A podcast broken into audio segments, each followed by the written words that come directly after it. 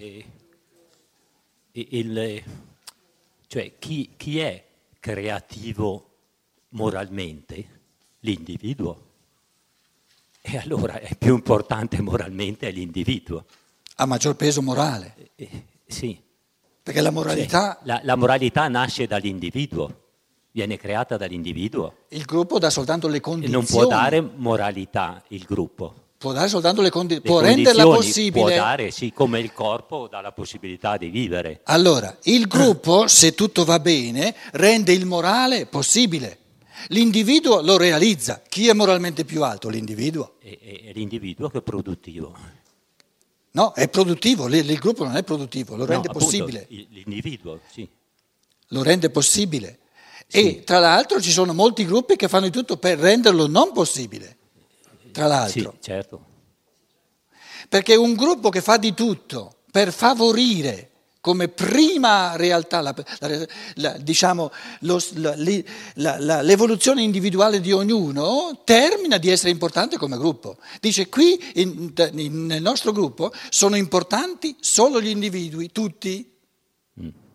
Allora il gruppo però è un gruppo di assoluta eccezione, rinuncia a ogni potere di gruppo e si fa da base, quindi crea soltanto diciamo, la cornice, le condizioni perché ogni perché singolo individuo possa diventare sempre più creatore. A quel punto lì non c'è sì, più sì. il gruppo. Eh, eh sì, sì non, non, serve più, non, non cioè, è più necessario. Insomma. Subentra il concetto di organismo. organismo. Mm. Questi individui cominciano a costruire un organismo. Il concetto di organismo è il concetto di organismo è un favorirsi a vicenda in assoluto, il tutto favorisce in assoluto ogni membro e ogni membro favorisce in assoluto il tutto, tutto l'organismo. Quindi diciamo il concetto di organismo è l'organico favorirsi dell'organismo in quanto unità, che sarebbe il gruppo di tutti gli organi insieme, favorirsi a vicenda tra l'organo singolo e tutto l'organismo. Una reciprocità. Reciprocità. L'umano, dov'è che è un organismo?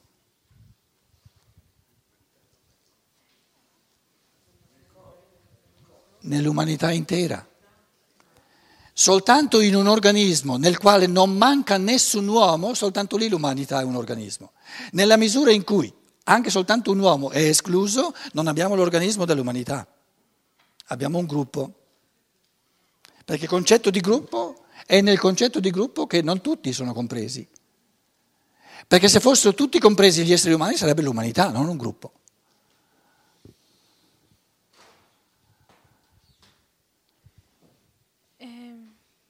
Quindi il gruppo, ogni gruppo è morale nella misura in cui si fa puro strumento per l'evoluzione dell'individuo. Diventa immorale nella misura in cui si, fa, si rende scopo. Ah, sviluppa dei fini propri, degli scopi propri, che sono scopi di potere, che fagocitano l'individuo, che deve, viene, viene soggiogato a servire a questi interessi di potere del gruppo. Quindi in un certo senso il gruppo è la spada a doppio taglio dell'evoluzione.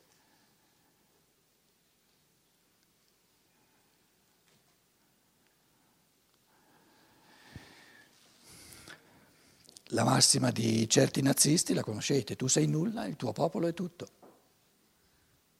E la massima morale dice, il tuo popolo è nulla, tu sei tutto.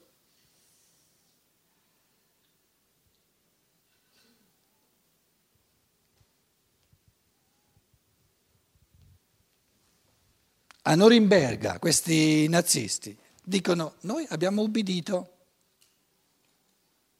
Abbiamo fatto il nostro dovere.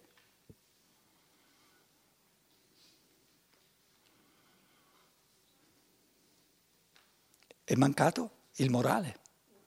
Perché il morale, il fenomeno primigenio del morale, è di prendere posizione col proprio pensiero individuale di fronte ai fenomeni. Quindi è mio dovere morale, in chiave di pensiero, di prendere posizione di farmi pensieri miei su ogni comandamento o legge che, che, che il Führer fa. Quindi a Norimberga si diceva a queste persone, e tu come individuo dove eri? Eri sparito come individuo? Se tu come essere umano sparisci in quanto individuo, questo è il fenomeno del male umano, far sparire l'individuo. Perché il fenomeno sommo dell'umano è l'individuo nella sua libertà.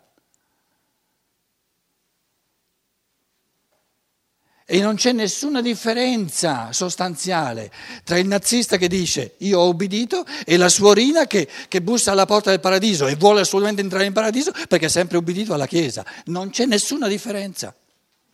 Proprio nessuna differenza. In campo morale nessuna differenza. Bambino l'uno, bambino l'altro. Ha obbedito ai, ai, ai comandamenti di altre persone. E il Padre Eterno cosa deve fare? Dice ritorna sulla terra e la prossima volta usa la tua testa, eh, che non sai mica per niente.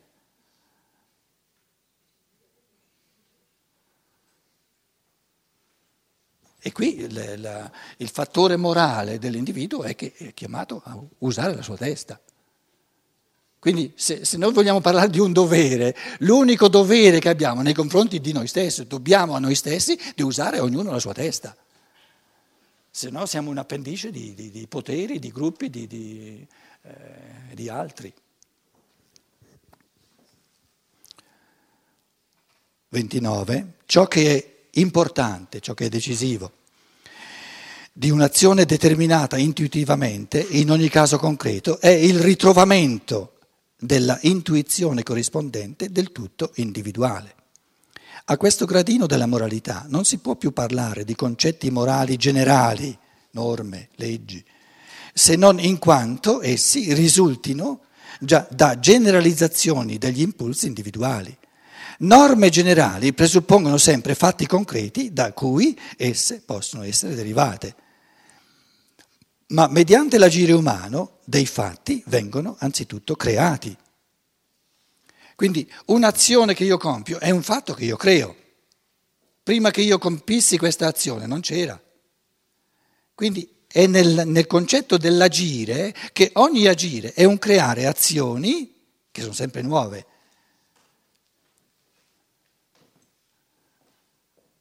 Può anche la stessa persona ripetere due volte la stessa azione?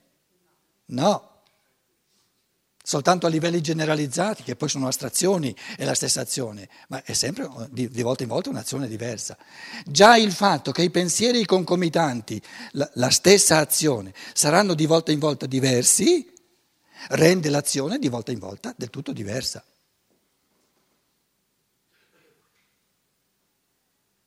Quindi nell'agire l'uomo entra sempre nel nuovo, nel nuovo, nel nuovo, nel, in ciò che non c'è mai stato prima. E si tratta di mettere sempre di più l'accento sul, sull'elemento nuovo, di novità, e non generalizzare e guardare soltanto a ciò che è ripetitivo. Certo che eh, un'azione da me compiuta un'ora fa e un'azione che io compio adesso, il corpo era lo stesso, ma il corpo è, è estrinseco all'azione. L'essenza dell'azione sono i pensieri che io ho pensato un'ora fa facendo la stessa azione e che, e che, penso adesso facendo la stessa azione che se i pensieri sono diversi non è più la stessa azione, è un'azione del tutto diversa.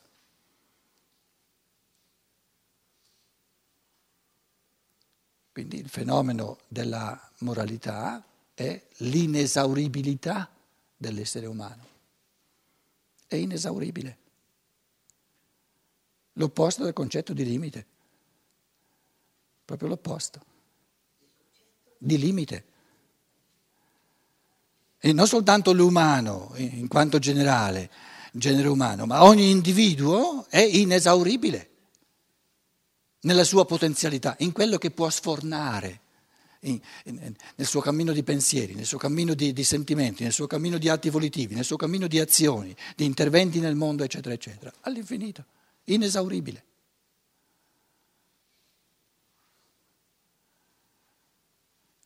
Quante sono le combinazioni possibili delle parole del linguaggio italiano? Inesauribile.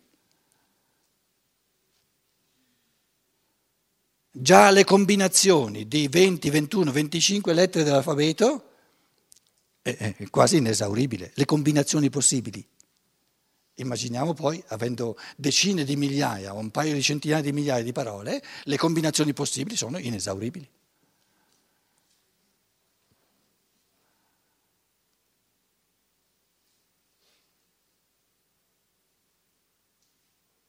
Il discorso diventa liberante. Dai, dai, ce n'è da fare. E il da farsi è tutto bello, è puro godimento.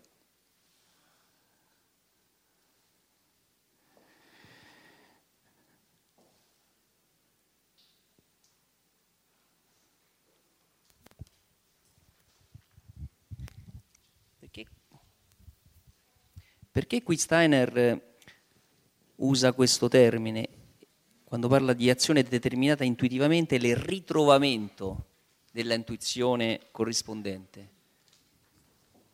Si rifà ai pensieri del Logos? Cioè ripensiamo i pensieri del Logos, l'intuizione del Logos? Fammi vedere che termine c'è in tedesco, 29. Das Maßgebende einer intuitiv bestimmten Handlung, im konkreten Fall, ist das Auffinden, il trovare, lo scoprire. Ritrovare, insomma, non è la traduzione migliore. Inventare. Scoprire nel senso di portare a percezione. Inventare.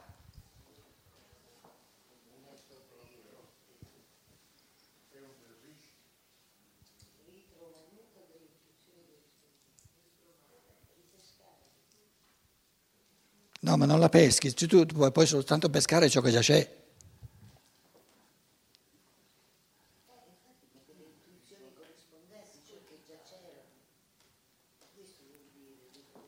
Ciò che è importante, di un'azione, non di una percezione. Intuitivamente, in ogni caso concreto, è il, ah, a posteriori di andare a ritrovare, sì, certo. Certo, noi siamo posteriori e adesso ci chiediamo cosa è stato posto alla base di questa azione. È stato posto? Dobbiamo risalire all'intuizione che ha intuito colui che ha, che ha compiuto questa azione. È il risalire, il ritrovamento dell'intuizione corrispondente, del tutto individuale. Quindi un'azione individuale è qualcosa che l'individuo, una volta che io la vedo fatta, la percepisco fatta o mentre la fa.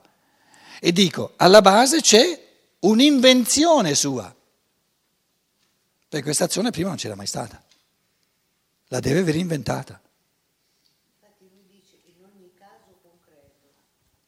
Quindi si è già concretizzato, è già diventato percepibile.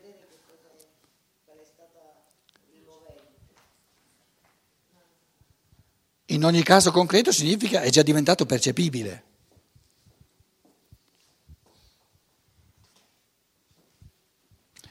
In altre parole, uno compie un'azione e noi ci chiediamo da dove viene questa azione?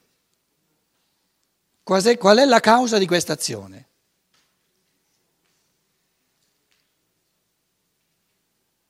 Se è non libera, dobbiamo trovare la causa fuori dall'individuo che ha agito. Se invece è libera, dobbiamo cercare la causa in lui. E in lui cos'è la causa? Quale fattore è la causa? L'inventiva morale. Eh, l'ha inventata lui stazione, se è lui la causa. Quindi presupponiamo che ci sia in ogni essere umano la facoltà di inventare azioni che prima non ci sono mai state e di compierle a livelli semplici, lo sappiamo tutti che è così. Quando io mi trovo in una situazione e mi chiedo che faccio, non parto dal presupposto che devo, devo leggere un manuale o guardare eh, tutto ciò che è stato fatto prima, no. Spontaneamente io presuppongo, beh, tocca a me decidere, inventare un'azione.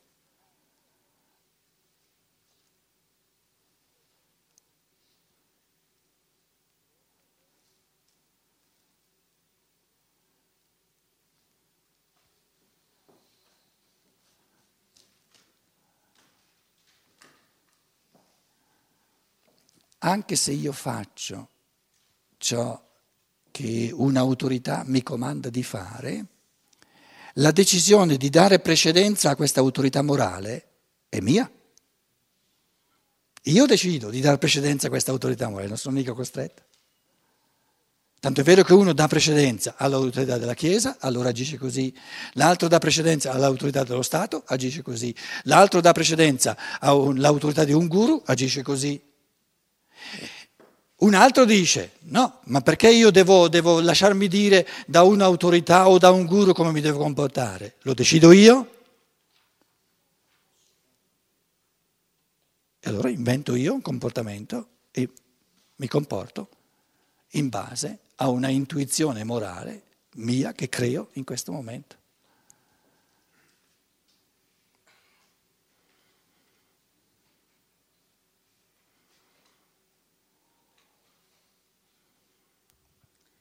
Quindi eh, noi usiamo sempre la libertà comunque, anche se compiamo un'azione eh, causata da un condizionamento psicologico. Il bambino, il giovane che, ha, che per farsi amare deve certi, comportarsi in un certo modo, quindi tiene da parte se stesso e anche lì, anche se noi ubbidiamo un condizionamento psicologico, siamo comunque liberi perché scegliamo inconsciamente di... Io ho sempre pensato invece che in quel caso noi non usiamo la nostra libertà, cioè in realtà la libertà è limitata. Allora, ripeto questa parola lì. Questa domanda io diverse volte l'ho svolta con l'esempio della bottiglia di whisky, intera però, eh? Una persona dice io me la voglio bere, però la decisione di berla è la mia decisione libera. Dopo che l'ha bevuta tutta, un, tutta una bottiglia di whisky, è ancora libero? Resta libero?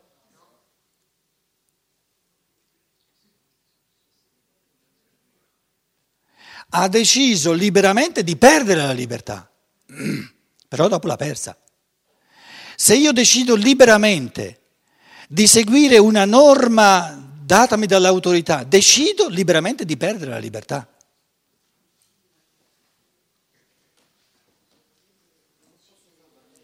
Quindi l'essere umano è libero di liberamente omettere o perdere la libertà. Quindi tu in, in, fondo stai confermando che sia l'attualizzare la libertà, sia buttarla via, sei tu a deciderlo. Quindi nessuno può rendere responsabili altri delle sue perdite di libertà. Ognuno può soltanto lui stesso dar via la libertà. La libertà non si può togliere a un altro, soltanto lui la può dar via. Nessuno mi può togliere la libertà, soltanto io la posso dar via. E se non la voglio dar via, devo difenderla, devo attualizzarla. Ma allora ci sono tante cose che non, che non posso realizzare, no, dove non sono libero. Ma quelle non sono, sono, esulano dal campo della libertà. Tutto ciò che mi è possibile fare, posso attualizzare la libertà. E posso sempre omettere di attualizzarla. Quindi, se ho capito bene, parlo dei condizionamenti psicologici, no? Prendi il microfono, eh, se no non ti si sente. Ah, parlo dei condizionamenti psicologici. Ehm, se io agisco quindi in seguito, io non conosco il discorso della, del, della libertà, eccetera, sono un ragazzo, un giovane. Pronto? Ah, scusate. Ehm, Articola bene, se no non ti sentiamo. Sì, no, perché ho un byte, allora parlo male. Ehm, Dunque, quindi se io ho, agisco in seguito ad un condizionamento psicologico, ehm, in quel momento, inconsciamente, perché è un ragionamento che non, non posso fare, decido inconsciamente di perdere la libertà perché seguo un condizionamento psicologico. È così? Spiegaci cosa intendi per condizionamento psicologico. Cosa intendi dire? Intendo dire, per esempio, ehm, non è facile, eh, un, un, ragazzo, un bambino, un ragazzo che eh, per conquistare l'amore di genitori, per esempio, che eh, lo vogliono inquadrare in un certo modo, che lui non si sente o lei non si sente accettato per quello che è, non si può esprimere. Ehm, è condizionato a comportarsi in un certo modo, ha imparato a non essere se stesso e quindi prende decisioni condizionate, per esempio.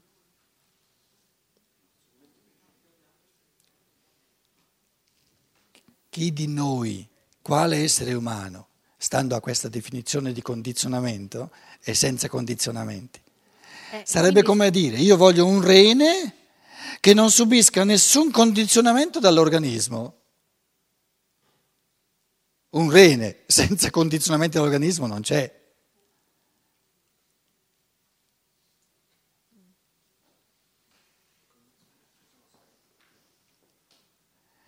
E perciò tu l'hai preso adesso mentre è ancora piccolo, mentre è ancora un ragazzo. Vai avanti.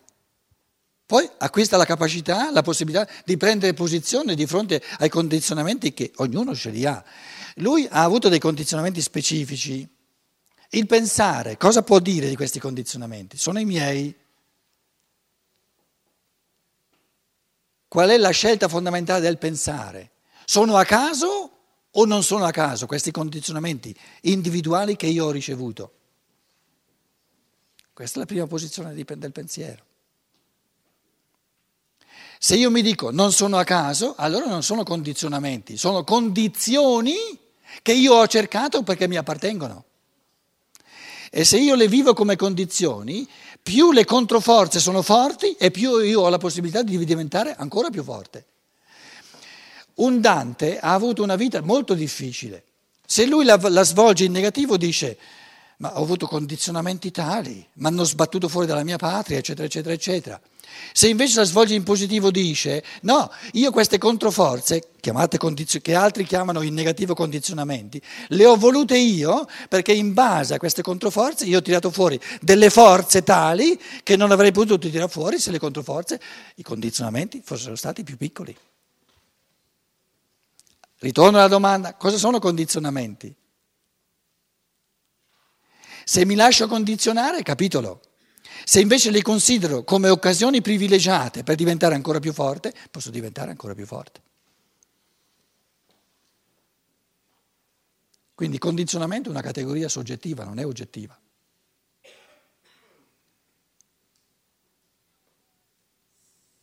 Ognuno si prende il karma che ha cercato, che ha voluto.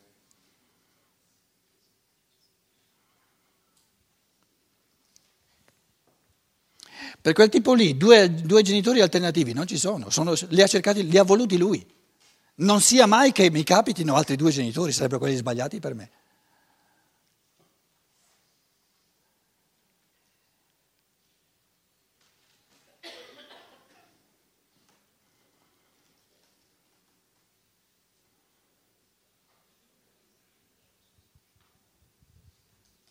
Uno è nato povero povero, un altro esempio di condizionamento. La sua povertà è stato un condizionamento tale, non ha, non ha potuto ricevere l'istruzione che, che, che, uno normale, che ha i soldi normali, insomma, allora un condizionamento enorme, non ha potuto avere eh, l'istruzione che... A 40 anni dice, meno male, meno male. È l'unico modo in cui io sono riuscito a mantenere minimamente sano il mio cervello.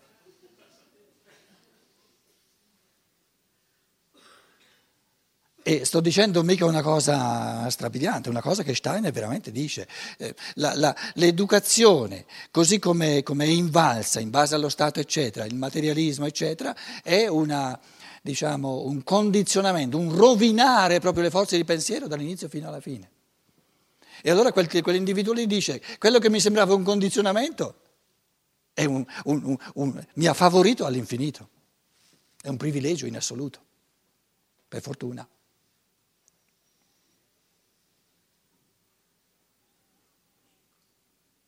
Quando qualcuno mi chiama dottor Archiati, io dico sempre non accetto insulti.